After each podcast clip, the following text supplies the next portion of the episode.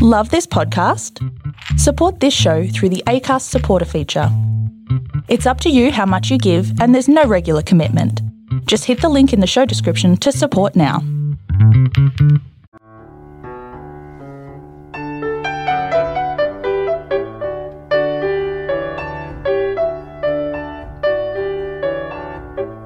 Thanks Ian St James Awards.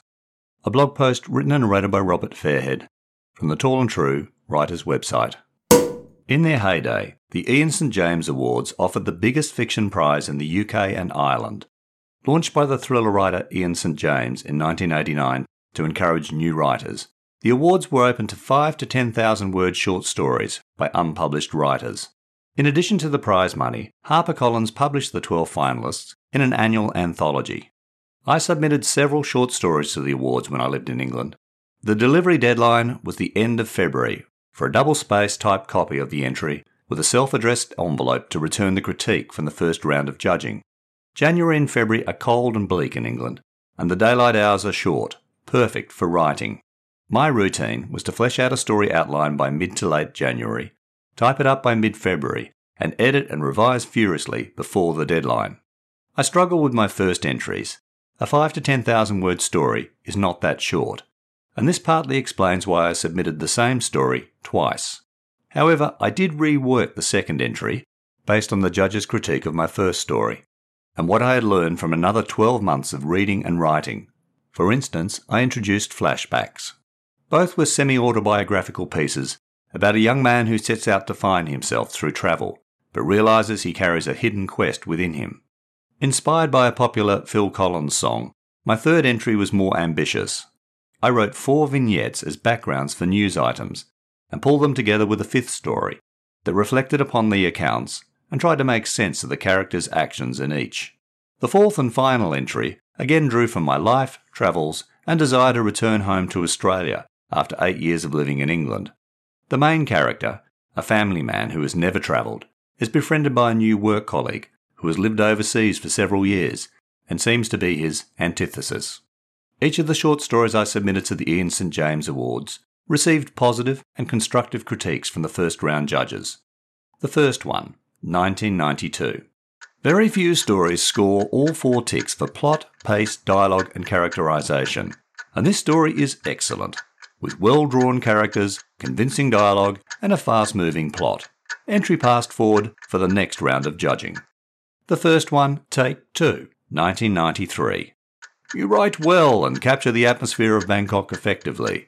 It would be improved if you worked on the plot, which is rather disjointed, but I like your use of flashbacks, which reveal much about your central character. Both Sides of the Story, 1994. A well written, ambitious, and impressive piece of writing.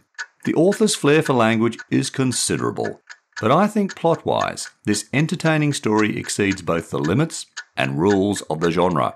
Thus, I feel this would be better suited for a novel, and as a short story, it isn't quite self contained enough. A Fine Pair, 1995. I enjoyed your main storyline. In the end, both protagonists have become convincing and likeable characters. However, your theme needs more emphasis. There's a tendency for other minor plots and characters to compete for attention. None of my short stories was a finalist, let alone a winner, but the professional critiques provided by the Ian St James judges inspired me to keep writing, and they still motivate me today. Towards the end of 2019, I revisited my 1994 Ian St James Awards entry, Both Sides of the Story, and in 2020, taking on board the judges' critique, published it as a collection of interconnected short stories and I also narrated them as individual episodes for the Tall and True Short Reads podcast. So 30 years on, a belated thanks, Ian St James Awards, for your advice and encouragement. Hi, I'm Robert Fairhead from Tall and True Short Reads and the Tall and True Writers website. I wrote the Thanks Ian St James Awards blog post in 2018 after uncovering the original copies of my short stories and judges' critiques during an attic tidy up. Although I enjoyed rereading all four Ian St. James entries, 1994's Both Sides of the Story was the one that had best stood the test of time. But it needed a good edit, and in 2019 I started reworking the story to share on Tall and True, and published it as a collection of short stories in 2020, eventually narrating these for Tall and True short reads. None of this would have been possible without the inspiration of the Ian St. James Awards. And although the awards no longer exist, this blog post was my opportunity to say a belated thanks, Ian St. James Awards. I hope you enjoyed this episode of Gratitude. You can read this and all my blog posts, short stories, and other writing at tallandtrue.com.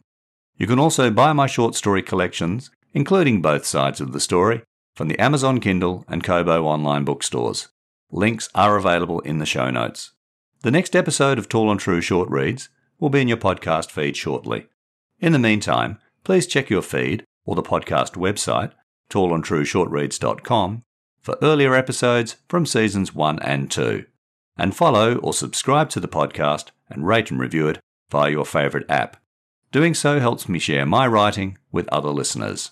You can support this podcast financially by making a small one off or regular donation via the ACAST supporter page. You'll find a link in the show notes. And finally, please tell your family and friends about Tall and True Short Reads and the Tall and True Writers website.